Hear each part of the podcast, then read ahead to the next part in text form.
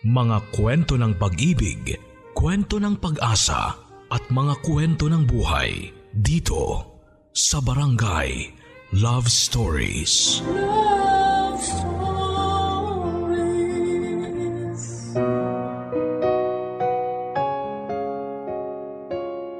Ang sabi nila ay masarap gawin ng isang bagay lalo na kapag alam mo na ito ay bawal. Pero may mga bagay na sinadyang ipinagbawal, hindi lamang dahil sa mali sa mata ng tao kung hindi pati na rin sa batas, siyensya at sa Diyos na nasa itaas. Ikaw kapuso hanggang kailan mo ipaglalaban ang pagmamahal mo na sa umpisa pa lamang ay alam mong mali. Kapag alam mong tunay ang pag-ibig na nararamdaman mo para sa isang tao, dapat na handa kang ipaglaban ito ano paman ang mangyari. Kahit pa makalaban mo ang mismong pamilya mo. Kaya lang ay may mga sitwasyon na hindi natin dapat na hinahayaan na magpatuloy. Lalo na kung alam nating isang malaking pagkakasala ang pwede nating magawa. Pakinggan natin ang kwento na pinadala ng kabarangay natin na si Ira, isang babaeng nagmahal sa maling oras, pagkakataon at maling tao. Sinubukan niyang pigilan ang nararamdaman niya kaya lang e sadyang mas malakas ang sinisigaw ng kanyang puso. Hanggang sa dumating siya sa puntong handa na niyang tanggapin na wala na siyang sinuman na pwedeng maging kakampi basta makasama niya lamang ang taong mahal niya. Handa siyang ipaglaban hanggang sa huli ang isang bawal na relasyon. Gusto mo na bang marinig ang kwento ni Ira? Ang kwento ng isang babaeng handang kalabanin ang lahat. Makasama lamang ang taong mahal niya. Saan nga ba siya dadalhin ang kanyang katapangan? At hanggang saan niya kayang ipaglaban ang lalaking sa mata ng tao at Diyos ay hindi magiging tama na mahalin niya. Tunghayan natin yan sa mga kwento ng pag-ibig, buhay at pag-asa sa nangungunang Barangay Love Stories. Dear Papa Dudut, Ang sabi nila ay maraming iba't ibang klase ng pag-ibig tayo na pwedeng maramdaman pag-ibig para sa kaibigan, pamilya o para sa isang espesyal na tao. Pero paano kung maramdaman ko ang lahat ng klase ng pag-ibig na yon sa iisang tao? Matatawag pa rin bang pag-ibig yon? O isa ng kahibangan? Hi Papa Dudut Itago niyo na lamang po ako sa pangalang Ira hindi ko tunay na pangalan. 32 at nakatira ngayon dito sa Mindoro. Sa totoo lang ay sobrang tagal bago ako nakapagdesisyon na gumawa ng sulat para dito sa inyong programa na Barangay Love Stories. Inihanda ko muna ang sarili ko para sa mga negatibong bagay o pangungutya na matatanggap ko dahil sa kwentong ibabahagi ko sa ngayon. At dahil may pagkasensitibo ang parteng ito ng buhay ko, Marami po akong detalye na sinadyang baguhin para maitago ang pagkakakilanlan ko. Sigurado kasi ako na kapag narinig ng mga taong nakakakilala sa akin ng kwentong ito ay maaalala kaagad nila ang lahat ng kasalanan na nagawa ko sa buhay. Lumaki kami na sobrang close ng Kuya Josh ko papadudot. Tatlong taon lang ang tanda niya sa akin kaya nakasanayan ko na rin siyang hindi tawagin na kuya. Mga bata pa lamang din kami nang mamatay ang daddy namin. Si mami naman ay nagtatrabaho noon sa Maynila habang kasama namin ang isang tita namin. Kaya lang, nang magkaroon ng sariling pamilya si tita, kaming dalawa na lamang ni Josh ang naiwan na magkasama sa bahay. Wala namang problema sa amin dahil nagtatrabaho na noon si Josh. Samantalang ako naman ay nasa kolehiyo na papadudot.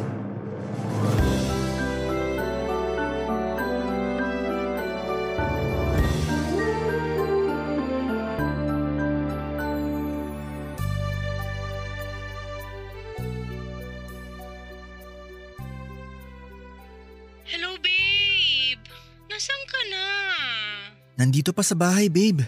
Ano? Hindi ka pa nakakaalis dyan sa inyo? Paalis na rin ako. Tsaka linggo naman ngayon. Hindi ako matatraffic papunta dyan sa inyo. Pero ang sabi mo dadating ka ng before lunchtime. Anong oras na oh? Malapit na mag alas 11. Babe, chill ka lang, okay? Darating ako at hindi ako malilate.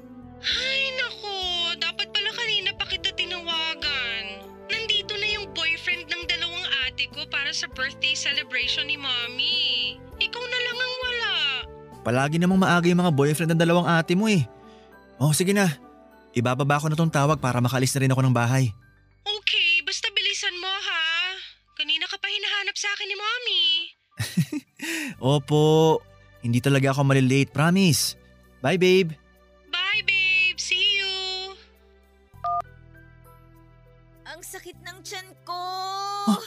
Si Ira yun ah. Grabe, mapuntahan nga siya sa kwarto niya. Talaga. Ang sakit ng tiyan ko. Sobra. Ira? Sakit-sakit Ira, okay ka lang ba? Ira, ano ba nangyayari sa'yo? Grabe. Bubuksan ko na tong pinto, ah. ko. Oh, ano nangyari sa'yo?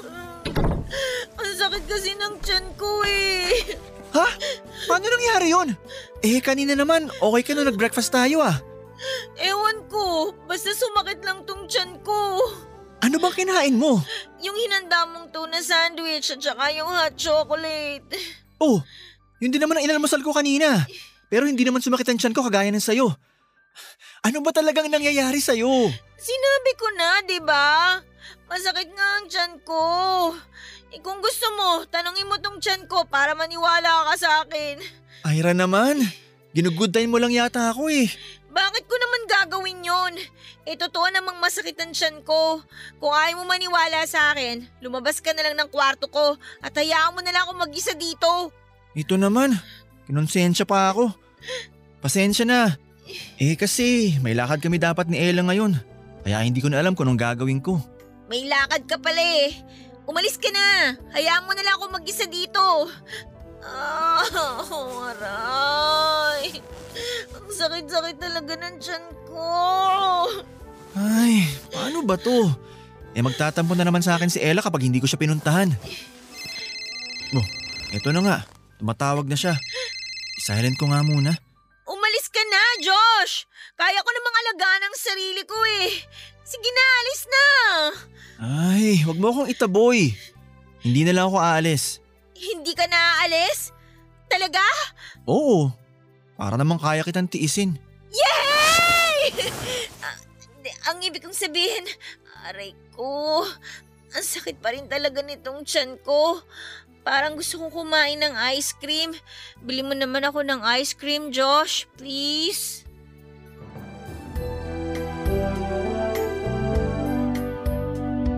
Papadudot dahil lumaki nga kaming malapit sa isa't isa ni Josh.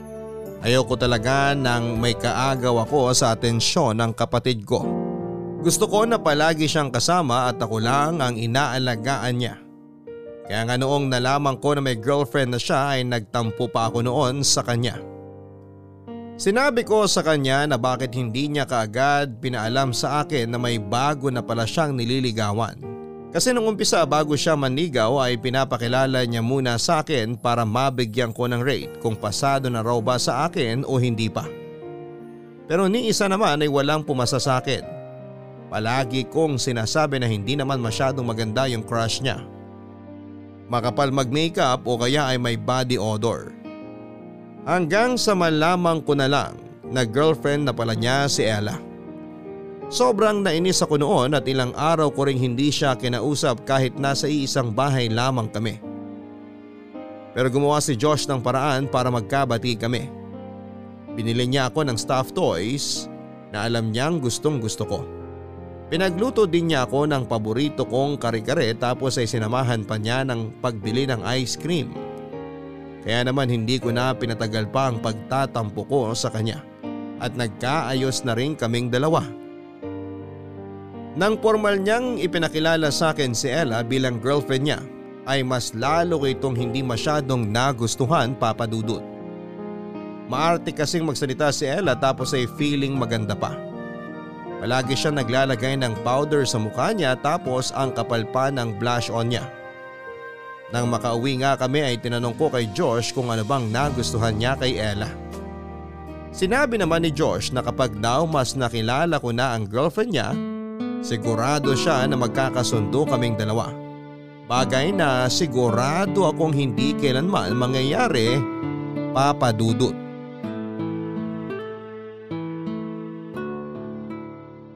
Grabe, ang sarap talaga isawsaw ng french fries sa ice cream, no? Mukhang marami na naman ako makakain nito. Nagustuhan mo ba yung flavor na binili ko? Oo naman!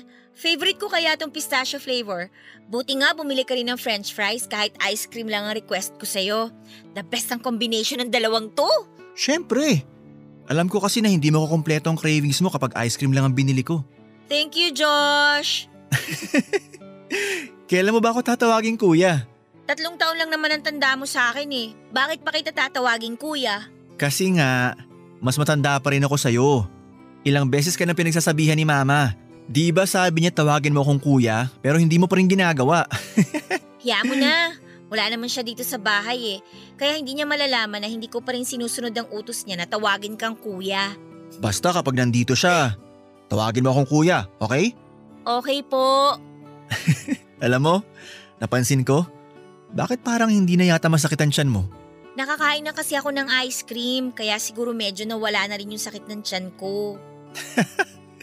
Nagdadahilan ka lang yata para hindi ako umalis kanina eh. Uy, hindi ah. Masakit talagang tiyan ko kanina. Masakit daw. Pero ngayon ang sigla-sigla mo na. Sino ba yung chat ng chat sa'yo? Ah, wala. Si Ella lang. O bakit hindi mo replyan? Sigurado naman ako na mga away lang yan kasi nga hindi na ako nakapunta sa birthday celebration ng mami niya. Hayaan ko na lang muna lumibas yung init ng ulo niya sa akin. Kaya mamaya ko na lang siya tatawagan. War freak pala ang girlfriend mo eh. Hindi ah. Hindi raw. Pero ayan oh, halos pasabugin na niya ang inbox ng cellphone mo. Eh kasi nga, may atraso ako sa kanya kaya ganyan siya ngayon. Ano ba kasing nagustuhan mo dyan kay Ella? Hindi naman maganda. Parang palaging sinampalang pisngi sa pula tapos ang arte-arte pa magsalita. Mabait si Ella. At kung bibigyan mo lang siya ng chance, sigurado ko na magkakasundo talaga kayong dalawa. Ilang beses mo na yung sinabi, pero sigurado naman ako na hindi mangyayari yan kasi sa pananamit pa lang, sobrang magkaiba na kaming dalawa. Kaya nga hanggang ngayon, hindi ko pa rin magets kung anong nakita mo sa babae na yun. Hindi na nga pumasa sa standard ko, tapos nagustuhan mo pa. Wala ka namang nagustuhan sa mga babaeng pinakilala ko sa'yo eh. Lahat sila hindi pumasa sa'yo. Hindi ko naman kasi maintindihan yung taste mo eh. Lalo na sa Ella na yan. Hindi na nga maganda, maarte pa. Kaya sigurado ako na kapag pinakilala mo na yan kay mama na girlfriend mo, pareho lang maririnig mo ng mga salita sa aming dalawa. Ikaw naman masyado ka. Bigyan mo kasi ng chance yung girlfriend ko. Next time magsiset ako ng date para sa ating tatlo. Sinasabi ko sa iyo na kapag mas nakilala mo si Ella, magugustuhan mo siya para sa akin. At sinasabi ko rin sa'yo na kahit kailan, hindi mangyayari ang bagay na yan, Josh. Papadudot masaya ako sa tuwing kasama ko si Josh. Kahit pa nga nakikita ko na nag-aaway sila ng girlfriend niya. Kasi hindi siya sumisipot sa date nila nang dahil sa akin ay wala na akong pakialam pa. Ang mahalaga sa akin ay ako ang pinili ng kuya ko na makasama. Ang ibig sabihin ay mas espesyal ako para sa kanya. Minsan kapag naka-loudspeaker si Josh at kausap niya si Ella, naririnig ko na sinasabi nito na mukhang umaarte lamang daw ako na may sakit para hindi ito mapuntahan ni Josh. Naiinis ako kapag naririnig ko yon kahit totoo namang nagpapanggap lang ako na may sakit para hindi tumuloy si Josh sa date niya. Kaya naman mas lalo akong gumagawa ng paraan para hindi sila madalas na magkasama. Nagpapasama ako kay Josh na maggrocery, nagpapahatid ako sa bahay ng kaklase ko o kaya ay sinasabi ko na masama ang pakiramdam ko at ayoko mag-isa sa bahay. Minsan din ay nakakahalata si Josh na parang iniiwas ko siya kay Ella. Pero syempre wala na akong pakialam doon dahil ang mahalaga sa akin Ako ang pinipili ng kapatid ko kesa sa girlfriend niya, Papa Dudut. Barangay Love Stories. Barangay Love Stories. Papa Dudut, aaminin ko na medyo may pagka-selfish at selosa talaga ako. Gusto ko na sa akin lamang palagi ang oras ni Josh. Gusto ko na ako lang ang babae na palagi niyang kasama at wala akong nakakaagaw sa oras at atensyon niya. Kaya nga sa lahat ng babaeng pinakilala niya sa akin na crush niya noon ay walang pumasa kasi ayoko talaga na magkaroon siya ng girlfriend.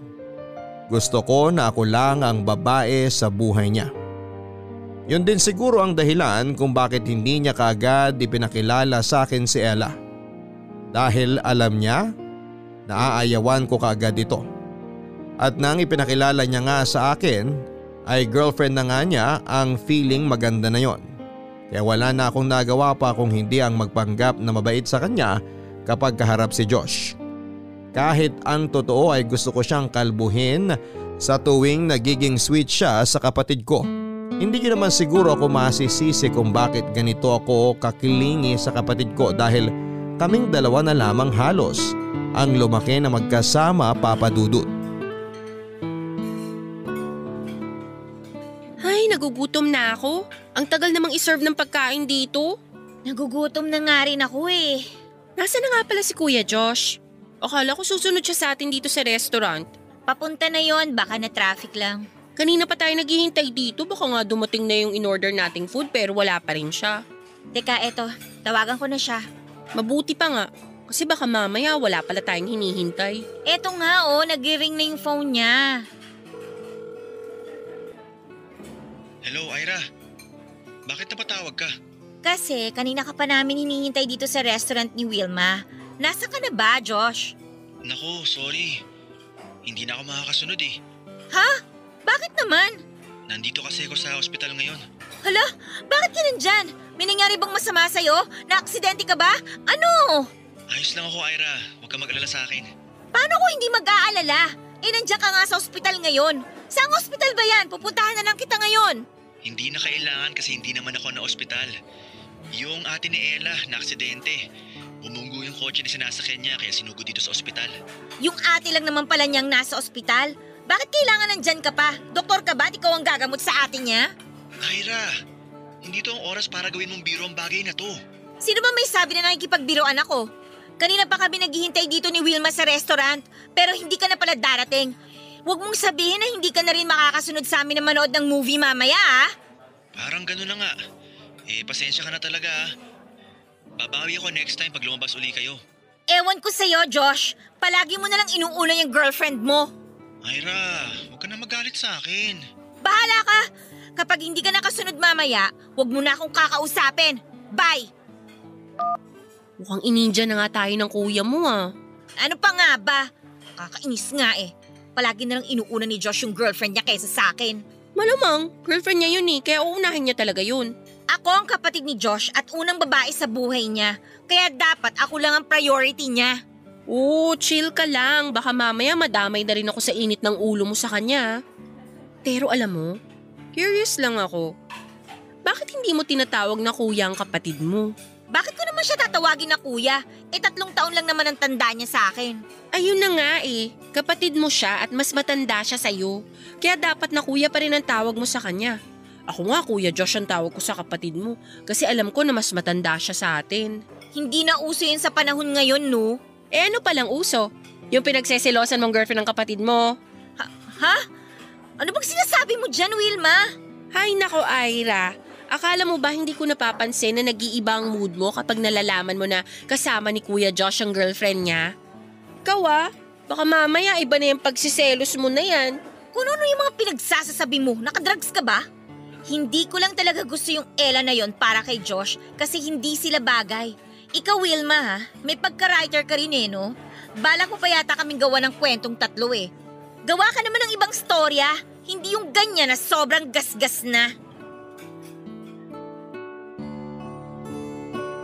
Papadudot habang tumatagal ay napapansin ko rin sa sarili ko na lumalalim na yung espesyal na nararamdaman ko para sa kapatid ko. Sa totoo lang ay hindi ko na rin yon masyadong maintindihan. May mga oras na para bang hindi na normal yung pagsiselos o kirot dito sa may dibdib ko.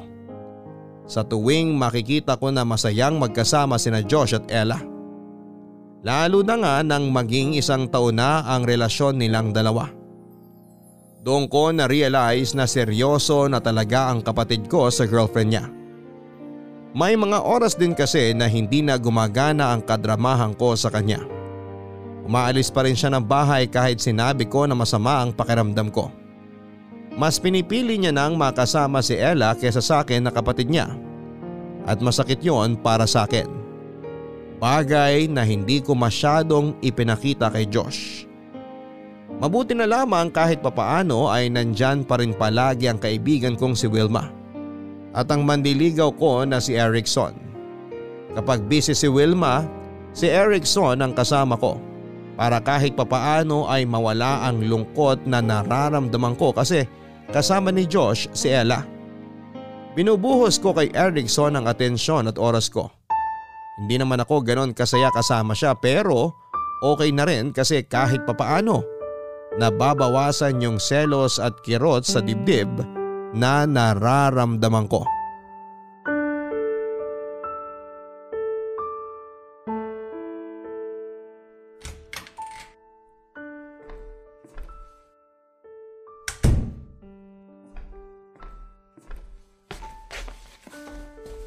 Bakit ngayon ka lang nakauwi, Ira? Oh, bakit gising ka pa, Josh? Sagutin mo muna ang tanong ko. Hindi yung sasagutin mo ako ng isa pang tanong. Eh bakit bang sungit mo? Nag-text naman ako sa'yo kanina, di ba? Oo nga, pero pagkatapos nun, hindi ka na nag-reply sa mga text ko sa'yo. Hindi ko rin makontak ang number mo. Sinabi ko naman sa last text ko na mag empty bat na yung cellphone ko, di ba? Empty bat ba talaga? O gumagawa ka lang ng dahilan para hindi ka makapag-text sa akin? Ano bang problema mo? May regla ka ba ngayon? Huwag mo nga akong dinadaan sa biro, Ira. Sino ba may sabi na yung kipagbiruan ako? Nagtatanong naman ako na maayos, di ba? Okay, fine. Joke lang talaga yung part na may regla ka. Eh paano naman kasi? Ang sungit mo ngayon at daig mo pang may regla. Kasi nga, hindi mo pa rin sinasagot ang tanong ko kung bakit ngayon ka lang nakauwi. Anong oras na oh? Malalim na ang gabi. Josh, uulitin ko. Bago ma-empty bat ang cellphone ko kanina, nag-text ako sa'yo na malilate ako ng uwi dahil kasama ko si Erickson. Yung lalaking yun na naman ang kasama mo? Di ba sinabi ko sa'yo ayoko sa kanya? Eh ano naman kung ayaw mo sa kanya? Hindi naman ikaw nililigawan niya, di ba? Ira, wag mo akong pilosopohin. Hindi ako namimiloso po kasi totoo naman yung sinabi ko na hindi ikaw ang nililigawan ni Erickson. Ako yon Josh. Kaya dapat hindi ka nakikialam sa pag entertain na ginagawa ko sa kanya. Hindi ako pwedeng hindi makialam. At bakit naman? Nung naging girlfriend mo ba si Ella nang hindi ko alam, pinakialaman ba kita? Sinabi ko ba sa'yo na layuan mo siya? Nahiwalayan mo siya? Kasi ayaw ko sa kanya? Di ba hindi naman? Kasi alam ko na hindi ka naman makikinig sa akin. Iba si Ella kay Erickson. Ano naman ang pagkakaiba nilang dalawa? Eh pareho lang naman sila na gustong pumasok sa buhay natin. Kung ikaw, hinayaan mo na maging parte ng mundo mo si Ella, pues, hayaan mo rin ako na papasukin si Erickson sa buhay ko. Hindi nga pwede. Pero bakit nga? Dahil ayoko. Dahil nagsiselos ako. At nasasaktan ako sa tuwing nakikita ko na magkasama kayong dalawa. Naiintindihan mo ba yon, Ira? Ayoko na magkasama kayo ni Erickson dahil nagsiselos at nasasaktan ako. Ha? Nagsiselos ka kay Erickson? Oo, hindi ko alam kung bakit. Alam ko na mali yung nararamdaman ko pero hindi ko mapigilan. Josh, mahal kita. A- ano? Ang sabi ko, mahal kita. At yung pagmamahal na nararamdaman ko na to, higit pa to sa isang kapatid. Ira, ano ba yung sinasabi mo? Alam mo naman na hindi pwede kung ano man yung nasa isip mo ngayon. Pero mahal mo rin naman ako, di ba? Mahal mo rin ako ng kagaya ng pagmamahal ko sa'yo. Huwag mo nang itago. Huwag mo nang pigilan.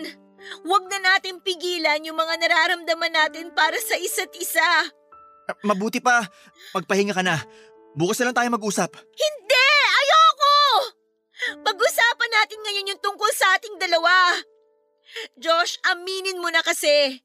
Alam ko na sa umpisa pa lang, mahal mo na rin ako kagaya ng pagmamahal ko sa'yo. Please naman oh, Huwag mo nang pahirapan ang mga sarili natin. Kasi ayoko nang pigilan tong nararamdaman ko. Hirap na hirap na kasi ako eh.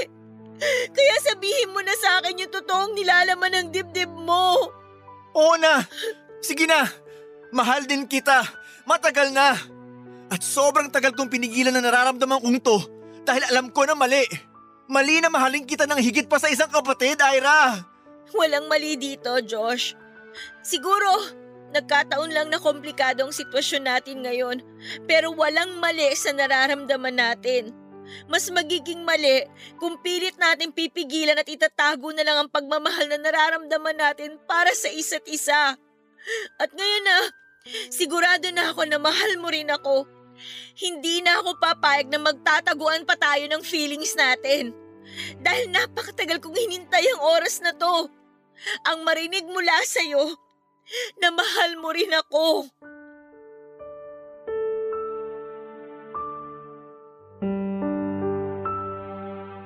Ang sabi nila Papa Dudut, kapag alam mong mali na sa umpisa pa lamang ay dapat natigilan mo na.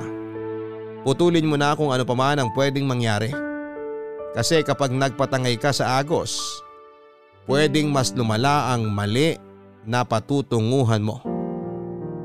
At kapag nangyari yon ay mas masakit ang magiging bagsak mo. Mas masama o pangit ang pwedeng kahinatna ng lahat. Kaya nga nilagay ang utak sa mas mataas na pwesto kesa sa puso. Kasi alam ng utak kung ano ang mas tamang gawin kesa sa puso. Kaya lang kapag usaping pag-ibig, minsan ay sobrang hirap kalaban ng puso. Kahit na anong sigaw pa ang gawin ng isipan natin, madalas na sila pa rin ang talo. Kahit paulit-ulit nitong ipinapakita na mali ang gustong mangyari ng puso isip pa rin ang mas bumabagsak. Kagaya ng nangyari sa amin ni Josh. Sa maniwala kayo at sa hindi ay may ilang beses kong nilabanan ng pagmamahal na nararamdaman ko para sa kanya. Nung umpisa ko pa lamang na ma-realize na mali na yung nararamdaman ko sa kanya, sinubukan ko na yon nakalimutan kaya nga nag-entertain ako ng manliligaw kasi gusto kong mabaling sa ibang atensyon at nararamdaman ko. Tinatako sa isipan ko na magkapatid kami ni Josh at kahit kailan na hindi pwede mangyari ang pangarap ng puso ko. Pero sa sitwasyon noon na alam kong pareho kami ng nararamdaman ni Josh. Pareho naming pilit na tinatago ang lahat. Pareho naming mahal ang isa't isa ng higit pa sa magkapatid. Dapat pa ba talaga naming pigilan yon? O mas dapat kaming sumabay sa agos na nararamdaman ng puso namin papadudot? Barangay Love Stories Barangay Love Stories Papadudo tuluyan na kaming nagpatangay ni Josh sa tunay na nararamdaman namin para sa isa't isa. Nung una ayaw pa ni Josh na ituloy namin sa romantikong relasyon ng lahat. Pero ako na ang nagpumilit dahil doon din naman kami papunta. Kung hindi magiging kami para saan pa at nagkaamina na kami ng nararamdaman namin para sa isa't isa. Kaya naman tuluyan na kaming nagkaroon ng relasyon na dalawa. Siyempre tinago namin yon sa lahat ng taong nakapaligid sa amin. Sa mga kaibigan namin, kay mama at sa girlfriend niyang si Ella. Binasad ko na rin noon ang manliligaw kong si Erickson dahil wala nang dahilan pa para magpatuloy siya sa ginagawa niya. Hindi niya yon kaagad natanggap pero sinabi ko sa kanya na may mahal na akong iba. Nag-promise naman si Josh sa akin na hihiwalayan niya si Ella. Hindi niya lang daw kaagad magawa dahil kagagaling lamang nito sa sakit na dengue. Pero palagi niyang sinasabi na ako na talagang mahal niya. Kaya sana raw ay hindi na ako masyado pang magselos kay Ella papadudot. Mm, mukhang okay na tong niluto kong potsero. Sana magustuhan ni Josh. Patayin ko na nga tong apoy sa kalan. Ay, nakakapagod ang traffic. Sakto, nandyan na siya. Hi, honey! Hello! Sakto ang uwi mo kasi katatapos ko lang magluto. Talaga? Ayos! Nagugutom na nga rin ako kasi hindi ako nag-coffee break kanina sa opisina namin eh. Tikman mo muna itong niluto ko kung papasa sa panlasa mo. Sige ba? Pero amoy pa lang, pasadong pasado na. Nanguuto ka pa dyan. Eto na. Oh, naglagay na ako dito sa maliit na mangkok ng sabaw at konting laman. Okay, titikman ko na. Mmm, sarap pa. Talaga? Nagustuhan mo? Oo, ang sarap nitong niluto mong apritada. Anong afritada? Pochero yan, Josh, hindi afritada. Ay, putsero ba to? Oo, no? Ayan, oh, may saging na saba sa mangkok na hawak mo. Saan ka naman nakakita ng afritada na may saging na kasama? Tsaka, magkaiba naman ang lasa ng afritada sa pochero, no? Nakakainis ka naman eh. Sorry na, honey. Huwag ka na magalit. Alam ko namang putsero to, binibiro lang kita. Hay nako, hindi ko na nga lang ihahain tong niluto ko. Oh, bakit naman? Eh kasi, alam ko naman na napipilitan ka lang na sabihing masarap tong niluto ko kahit yung totoo, hindi naman talaga. Umorder ka na lang ng pagkain. Papakain ko na lang sa aso tong niluto ko. Ito namang honey ko, ang bilis magtampo. Parang kulang ka sa yakap at halika. Ha? Halika nga rito. Iwan mo nga ako. Huwag mo nga ako yakapin, Josh. Ano ba? Huwag ka na magalit, honey. Talaga namang masarap yung luto mo eh. Ba? Ang bango-bango nga eh. Parang ikaw. Kiss ko nga tong leeg mo. Hmm? Hmm? Hmm? Josh, ano ba? Nakikiliti ako. Inaamoy lang kita, nakikiliti ka na kagad. Alam mo namang malakas ang kiliti ko dyan sa may leeg ko. Eh, ano ba? Ibaba ko na nga muna tong mangkok para mas mayakap kita. Tama na nga. Dinadaan mo lang ako sa pahalik-halik para mawala yung inis ko sa'yo eh. Hmm. Wow! ah, gusto mo yan ha? Di sige, ako naman ang hahalik sa'yo. Mm.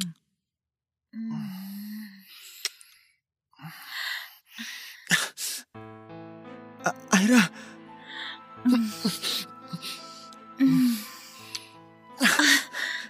Ira, sandali lang. Tama na kasi baka kung saan mapunta tong ginagawa natin.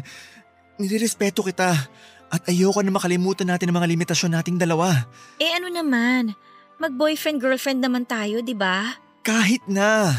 Ayoko lang na isipin mo sinasamantala kong sitwasyon na magkasama tayo sa iisang bahay. Wala naman ng ganon, Josh. Kasi alam ko naman na malaki ang respeto mo sa akin. Palagi mo yung pinaparamdam sa akin. Pero gusto kong malaman mo na gusto ko tong ginagawa natin ngayon. Kaya hindi mo kailangan na mag-isip ng ganyan. Mahal kita at alam ko na mahal mo rin ako. Kaya ano man ang mangyari sa pagitan natin ngayon, handa na ako.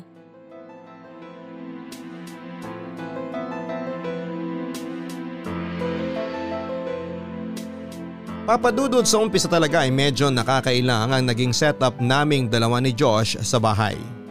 Kahit pa sabihin na close talaga kami sa isa't isa ay iba pa rin pala talaga yung merong relasyon na kami ng higit pa sa magkapatid. Kapag wala akong pasok sa school at uh, off niya sa trabaho, madalas na nasa loob lamang kami ng bahay at hindi na lumalabas. Hindi kagaya ng dati. Nagmo-movie marathon kami kumakain ng sabay, naglalambingan hanggang sa dumating sa puntong may nangyayari na sa aming dalawa. Si Josh ang first kiss ko at siya rin ang unang lalaki na pinagbigyan ko ng sarili ko. Sobrang kakaiba sa pakiramdam noong unang beses na dumampi ang mga labi niya sa mga labi ko. May kuryenteng dulot na naghahatid ng munting kilig at kilabot sa buong katawan ko. Lalo pa nga noong unang beses na magsiping kaming dalawa. Hindi ko maipaliwanag ang nararamdaman ko dahil ba siya ang unang lalaki na pinagbigyan ko ng sarili ko? O dahil kapatid ko mismo ang nakakasiping ko sa kama? Tugot naman kung tawagin ng iba. Pero ganun pa man ay wala akong pagsisisi na nararamdaman noon dahil mahal ko talaga siya. Pagkatapos na may mangyari sa amin sa unang pagkakataon, ay doon kami nagsimula na bumuo ng mga pangarap. Gusto sana naming makasal din, makapagtapos ng pag-aaral, magkaroon ng sariling bahay na kami mismo ang nagpundar at magkaroon ng mga anak. Gusto namin ni Josh na maging isang masaya at buong pamilya kasama ng magiging mga anak namin papadudot.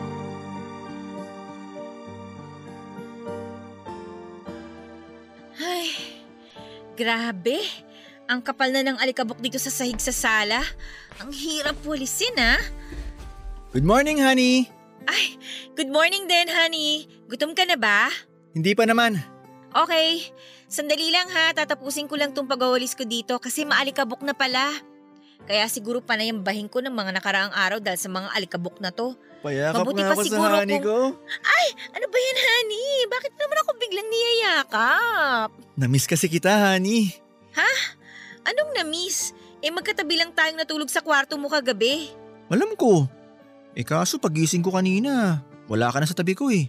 Eh kasi nga po, kailangan kong maglinis ng bahay. Kaya nauna na akong bumangon sa'yo. Tsaka ang lakas pa ng hilik mo kanina kaya hindi na muna kita ginising. Kahit na. Dapat hindi mo pa rin ako iniwan na mag-isa sa kwarto. Naku, ang honey ko.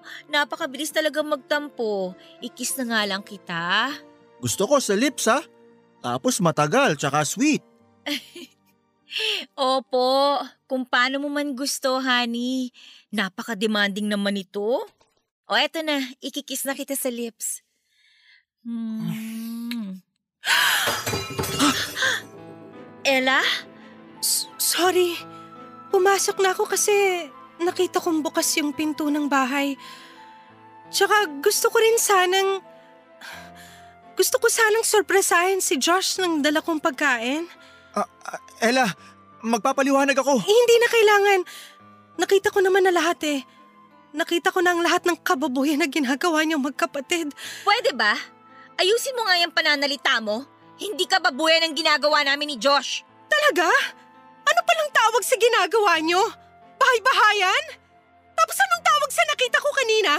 Part ng role-playing niyo na kunwari mag-asawa kayo, ganon? Ah, Ella, please. Makinig ka muna sa akin. Sabihin mo nga sa akin ng totoo, Josh. Si Ira ba? Yang kapatid mo ba ang dahilan kung bakit nakikipaghiwalay ka sa akin nung isang linggo, ha? Ano? Bakit hindi ka makasagot?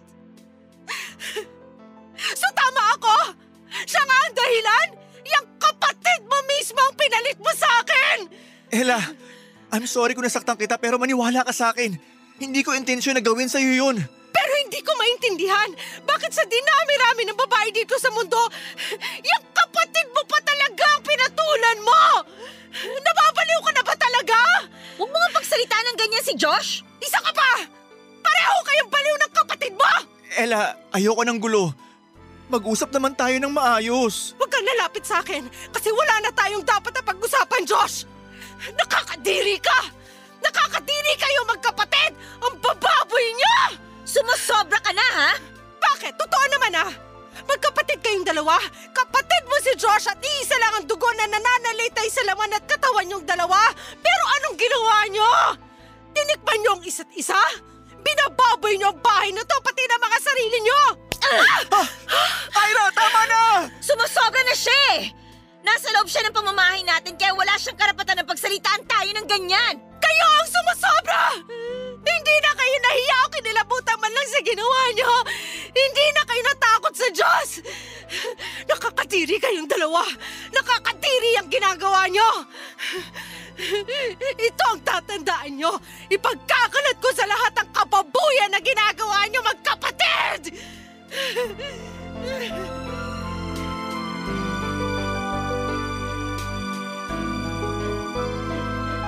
Papadudot alam naman namin na mali sa paningin ng ibang tao ang relasyon namin ng kapatid kong si Josh. Kaya nga nang mapansin kong iba na ang paglalim ng pagmamahal na nararamdaman ko para sa kanya noon ay sinubukan ko talaga yon na pigilan. Kasi alam ko na magiging komplikado ang lahat. Maraming magagalit sa amin at marami ang magiging hadlang sa pagmamahala namin. Pero pinasok na namin ni Josh ang ganong sitwasyon at hindi na kami pwedeng umatras pa lalo na at may mga nangyayari na sa aming dalawa. Ibinigay ko na ang sarili ko sa kanya. Kaya naman hindi ko nakakayanin pa na mawala siya sa buhay ko.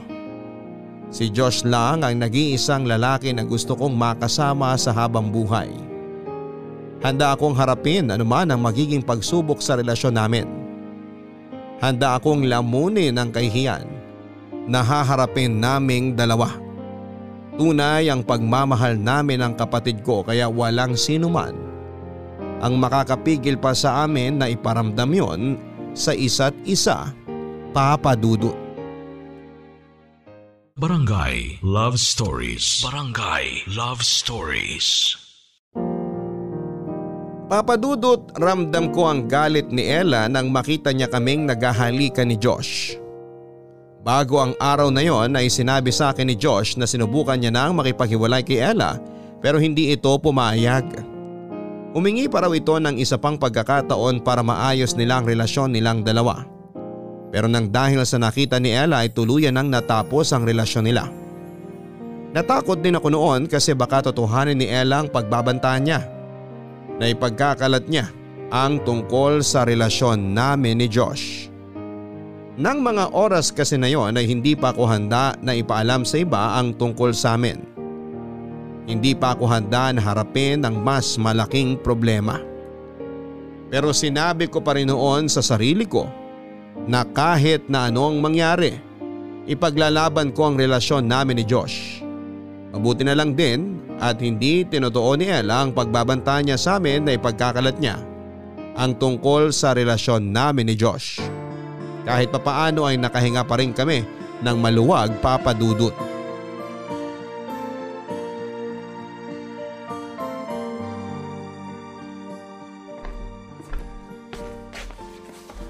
Eto na yung popcorn.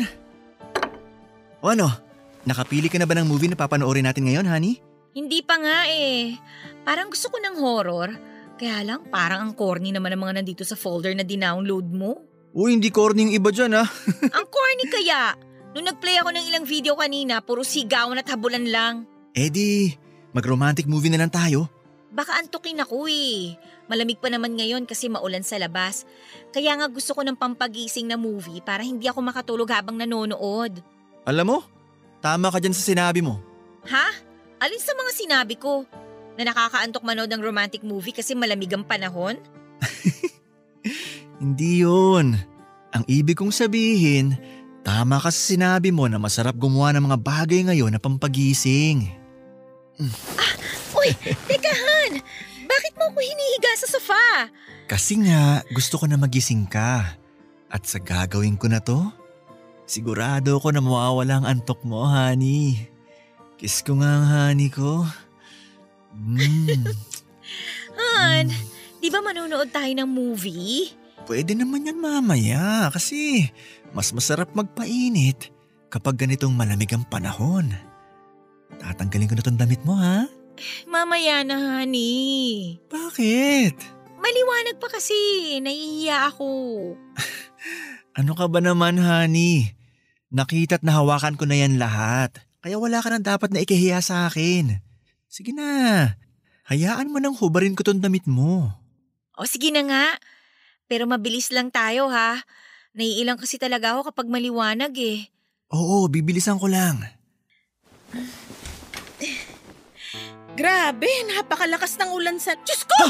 Uy! Anong ginagawa niyo, Josh? Ira! Mama! Josh! Anong ginagawa mo sa kapatid mo? Bakit nakapaibabaw ka sa kanya dyan sa sofa? Umalis ka nga dyan!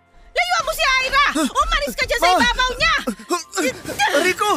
Mama! Tama na po! Napaka walang hiya mong lalaki ka! Paano mo nagawa to sa kapatid mo? Napakahayop mo! Hindi mo na nirespeto si Ira! Teka po, ma! Sandali! Huwag niyo itulak si Josh! Ma! Tigilan niyo na po si Josh! Pinagkatiwalaan kita, Josh! Tapos ganyan ang gagawin mo sa kapatid mo? Napakasama mo! Napakahayop mong lalaki ka! Napakawalang hiya mo! Ma, tama na nga po! Huwag niyo saktan si Josh! Wala naman po talaga siyang ginagawang masama sa akin dahil boyfriend ko siya! Ha? Ah, anong sabi mo? Boyfriend ko po si Josh at nagmamahalan po kaming dalawa. Kung ano man po yung nakita nyo, normal lang po yun ang ginagawa ng dalawang tao na magkarelasyon. Ira! Josh! Sabihin mo sa akin na hindi totoo ang sinasabi ng kapatid mo. Nagbibiruan lang kayong dalawa, di ba? Binibiro nyo lang ako, tama, di ba? Mama, sorry po pero totoo po ang sinabi ni Ira. May relasyon po kaming dalawa at nagmamahalan po kami ng higit pa sa magkapatid. Ano ba yung sinasabi mo? Josh! Ikaw ang mas matanda kaya dapat ikaw ang mas nagtatama sa ganitong klase ng sitwasyon! Hindi mo dapat hinayaan na mapunta sa ganitong kabaliwan ang ginagawa niyong magkapatid! Ma, hindi naman po kabaliwan ang ginagawa namin ni Josh. Ang tawag po dito, pagmamahal. Hindi po namin gusto na mapasok sa ganitong klase ng sitwasyon. Pero hindi lang po talaga namin napigilan ni Josh na mahalin ang isa't isa. Ira! Naririnig mo ba yung sarili mo? Magkapatid kayo at kahit kailanman sa mga mata ng batas ng tao o lalo na ng Diyos! Hindi magiging tama yan lechang relasyon na sinasabi mo! Tama na to pag-uusap na to! Tatapusin nyo na kung ano man yung namamagitan sa inyong dalawa kung ayaw nyong pare-pareho tayong lumubog sa kahihiyan!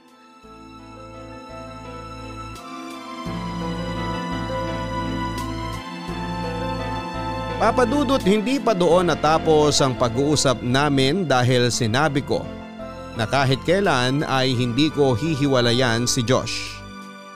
Hanggang sa halos manikip na ang dibdib ni mama at muntik na siyang himatayin dahil sa pagtatalo namin.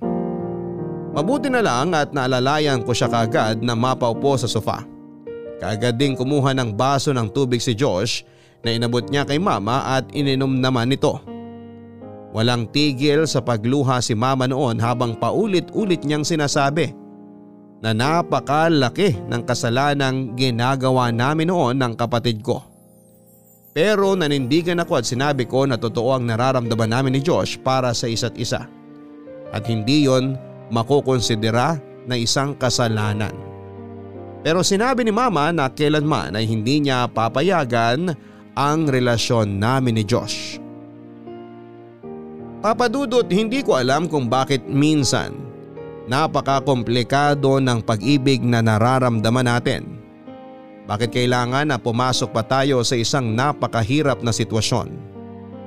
Hindi ba pwede na maging masaya na lamang tayo kasama ang taong mahal natin? Hindi ba pwede na wala na lang mga pagsubok? Hindi ba pwedeng wala na lang kontrabida sa buhay natin? Bakit kasi kailangan pa na dumaan tayo sa matinding kalungkutan bago tayo maging tuluyan na masaya? Nang mahimasmasan si mama ay sinabi niya sa amin na kailanman ay hindi na niya kami hahayaan ni Josh na maging masaya papadudod. Mahal niya kaming mga anak niya pero hindi ibig sabihin noon ay kukonsintihin na niya ang mga maling ginagawa namin. Kaya naman plano niya na paghiwalayin kaming dalawa. Pinagimpake niya si Josh at sinabi niya na doon daw muna si Josh sa bahay ng tita ko.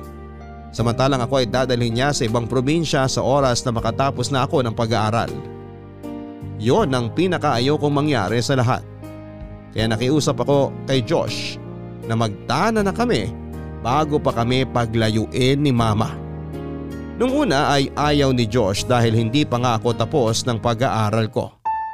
Pero dahil sa pangukumbinse na ginawa ko sa kanya ay pumayag na rin siya na magtanan kami.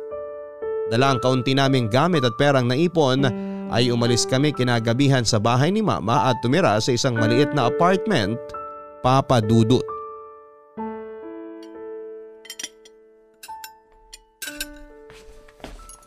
Nakauwi ka na pala. Halika na dito sa may lamesa. Sakto kasi naghahain na ako para sa hapunan natin. Sige, Masyado kayatang ginabi ngayon. Traffic ba? Hindi naman masyado. Pero nag-overtime din kasi ako sa trabaho kanina. Kumusta naman ang araw mo? Ayos naman kahit tambak ang trabaho namin. Ang dami kasi nag apply ng loan pero hindi naman lahat qualified para makapag-loan. Ang dami na rin kasing nangangailangan ng pera. Lalo na't may dumaan na bagyo dito sa atin. Ayun na nga eh. Hindi lahat nakakapagpasa ng tamang requirement para makapag-loan. Nakakalungkot naman. Kasi kung sino pa yung mas nangangailangan, sila pa yung hirap na makakuha ng pera. Honey, lalagyan na kita ng kanin at ulam dito sa plato mo ha. Um, honey, wala ba tayong ibang pwede na ulamin dyan? Wala eh. Pasensya na kasi kinamatisang dailies lang yung nabili ko sa natirang pera na binigay mo sa akin. Pero di ba may binili akong dilata na corn beef nung isang linggo? Oo, pero naluto ko na yun nung isang araw pa. May natira pa nga kagabi na hinaluan ko lang ng itlog, di ba? Ay, oo nga pala. Dalawang dilata nga lang pala yung nabili ko. Pasensya na talaga, honey. Pinilit ko naman pagkasyahin yung pera na binigay mo pero kailangan na kasi talaga natin magbayad ng tubig at kuryente. Ayos lang. Pasensya na rin kung naghanap pa ako ng ibang ulam ha. Tara, kumain na lang tayo. Sige.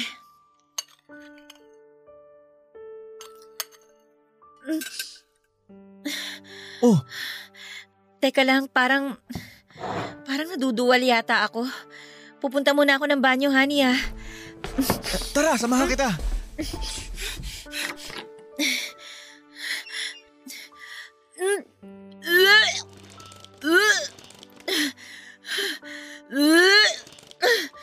Oh, okay ka lang ba? Oo, ayos lang ako. Hintay mo na lang ako dyan sa may labas ng banyo.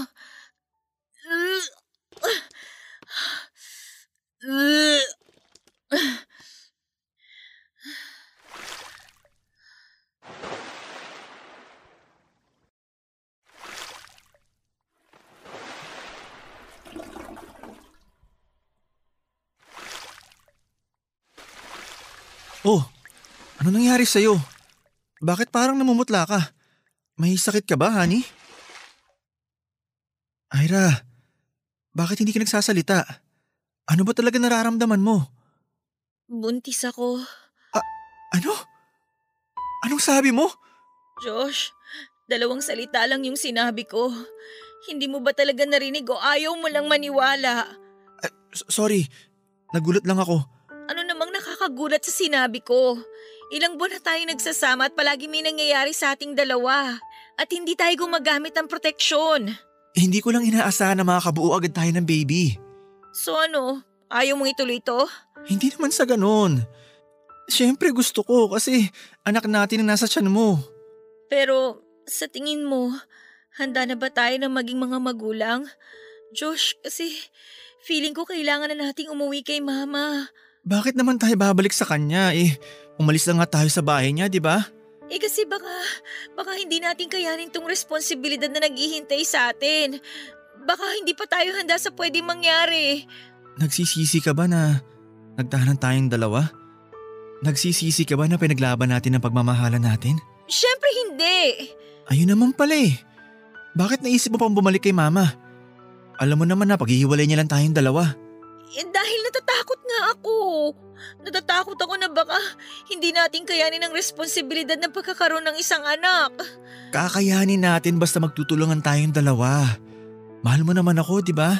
Oo, sobra. Sobrang mahal kita, Josh. Kung totoo yan, magtiwala ka lang sa akin. Promise, hindi ko kayo pababayaan na magiging anak natin. Patutunayan natin sa kanilang lahat na hindi mali na pinili natin ang isa't isa. Na kahit kailan, hindi tayo nagsisi sa landas na pinili natin para sa ating dalawa.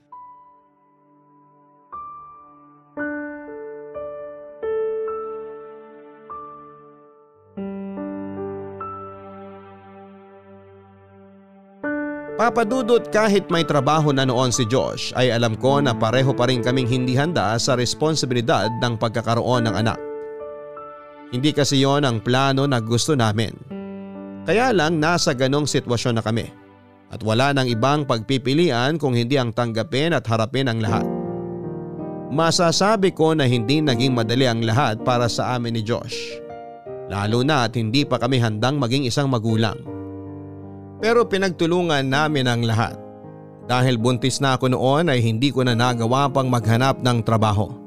At si Josh na lamang ang tanging gumagawa ng paraan para magkaroon kami ng panggastos. Napakarami pala talagang ginagastos para sa babaeng nagbubuntis papadudot. Mga follow-up check-up sa doktor, vitamins at kung ano-ano pa. Ramdam ko na nai-stress na rin si Josh dahil hindi na biro ang nagiging gastusin namin. Panay tuloy ang overtime niya sa trabaho para lamang makapagbigay siya sa akin ng pandagdag na panggastos. Nakita ko kung paano maubos ang energy niya sa araw-araw na pagtatrabaho. Habang lumalaki ang tiyan ko noon ay napapalitan ng kaba excitement ang stress na nararamdaman namin ni Josh papadudot. Kasi ayun na yun eh, totoong magiging magulang na kami. Bagay na parte ng totoong pangarap ko. Doon nagsimulang lumakas ang loob namin ni Josh. Nangako kami sa isa't isa na hindi kami susuko at gagawin namin ang lahat para maging mabuting magulang sa magiging anak namin. Papatunayan namin na mali ang iniisip ng ibang tao sa amin. Kaya lang sa ika-anim na buwan ng pagbubuntis ko ay nakunan ako. Dahil masyado raw mahina ang kabit ng baby sa sinapupunan ko kaya tuluyan na niya kaming iniwanan. Napakasakit ng pangyayaring yon. Lalo na at si baby dapat ang aming magiging panganay na anak papadudot. Pero hindi doon nagtapos ang pagsubok at parusa na ibinigay sa amin ng Diyos. Dahil ilang buwan lang ang nakalipas. Mula nang makunan ako ay nakarating sa amin ang balita ng biglang pagkamatay ni mama dahil sa stroke. Sobrang sakit noon para sa amin lalo na nang malaman namin na mag-isa lamang siya sa bahay at malamig na ang katawan niya nang makita ng tita ko. Nang dahil doon ay nalaman na ng halos lahat ng kamag-anak namin ang tungkol sa relasyon namin ni Josh. At lahat sila ay tinakwil kami. Na hindi na rin kami nakapunta sa libing ni mama dahil pilit kaming pinaalis ni tita. Wala kaming ibang naging choice ni Josh kung hindi ang piliting mag-move on papadudot. Ang bawat isa na lamang ang kasama namin kaya hindi kami pwedeng panghinaan ng loob. Nagpakalayo-layo kaming dalawa at tumira sa probinsya na walang nakakakilalang kamag-anak sa amin. Isang taon nang lumipas ay muli kaming nabiyayaan ng anak. Isang anak na inaasahan namin magbibigay ng bagong pag-asa para sa amin ni Josh. Pero hindi ko alam kung siya na ba ang sinasabing sumpa o malas dahil sa makasalanang relasyon na ginawa namin ng kapatid ko. Dahil ng mga anak ako ay nalaman namin na may Down syndrome at cleft lip ang baby namin. Sobrang iyak ko nang makita ko ang kalagayan niya at ilang beses kong sinisisi ang sarili ko. Pero sinabi ni Josh na hindi kami pwedeng panghinaan ng loob lalo na at ganon ang sitwasyon ng baby namin. Papadudot halos mag-aapat na taon na ang anak namin ni Josh. Patuloy kami sa mahirap na buhay at wala pa ring tigil ang mga pagsubok sa pagdating nito sa amin. Minsan iniisip ko, parusa pa rin kaya ito ng Diyos dahil sa landas na pinili naming tahakin ni Josh. Dapat na ba talaga kaming sumuko at bitawan na lang ang isa't isa? O dapat na mas patunayan namin sa ibang tao na hanggang sa huli wala kaming pagsisisi dahil pinili naming mahalin ang isa't isa. Hanggang dito na lamang po ang sulat ko ang inyong forever kapuso at kabarangay, Ira. Maraming iba't ibang klase ng pag-ibig pero hindi lahat ay dapat na pinaglalaban. Lalo na kung sa umpisa pa lamang ay alam na po nating mali na. Maraming salamat Ira sa pagsulat mo sa programang Barangay Love Stories at sa totoo lang, napakahirap kapain ng mga salitang gusto kong sabihin para sa kwento na ibinahagi mo sa araw na ito. Dahil napakahirap din ang sitwasyon na pinasok ninyo ng kapatid mo na ngayon ay partner mo ng si Josh. Ang pag-ibig kasi na nararamdaman ninyo ay ang klase ng pag-ibig na hindi dapat na uwi sa isang romantikong relasyon. Kahit pa sabihin natin na higit pa sa kapatid ang pagmamahal na nararamdaman ninyo dapat ay pilit niyang pinigilan ang lahat sa umpisa pa lamang. Ang payo na ito ay hindi dahil sa wala ako sa sitwasyon ninyong dalawa kung hindi dahil sa maling sitwasyon ninyo ay dapat na mas naitama sana ng mas maaga. Kung hindi kayo nagpadala sa nararamdaman ninyo. Nasa tamang edad na kayo at hindi pa huli ang lahat para maitama ang mga maling bagay na patuloy ninyong ginagawa. Subukan ninyong ipagdasal at humingi ng tulong sa pong may kapal upang bigyan niya ng kaliwanagan ang inyong mga isipan.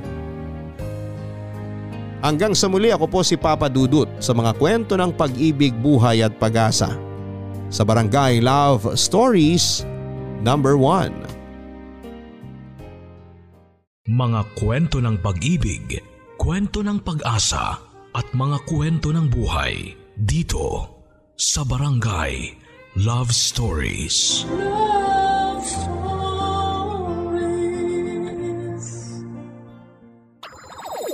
Nagustuhan ng iyong napakinggan? Ituloy yan via live stream sa www.gmanetwork.com/radio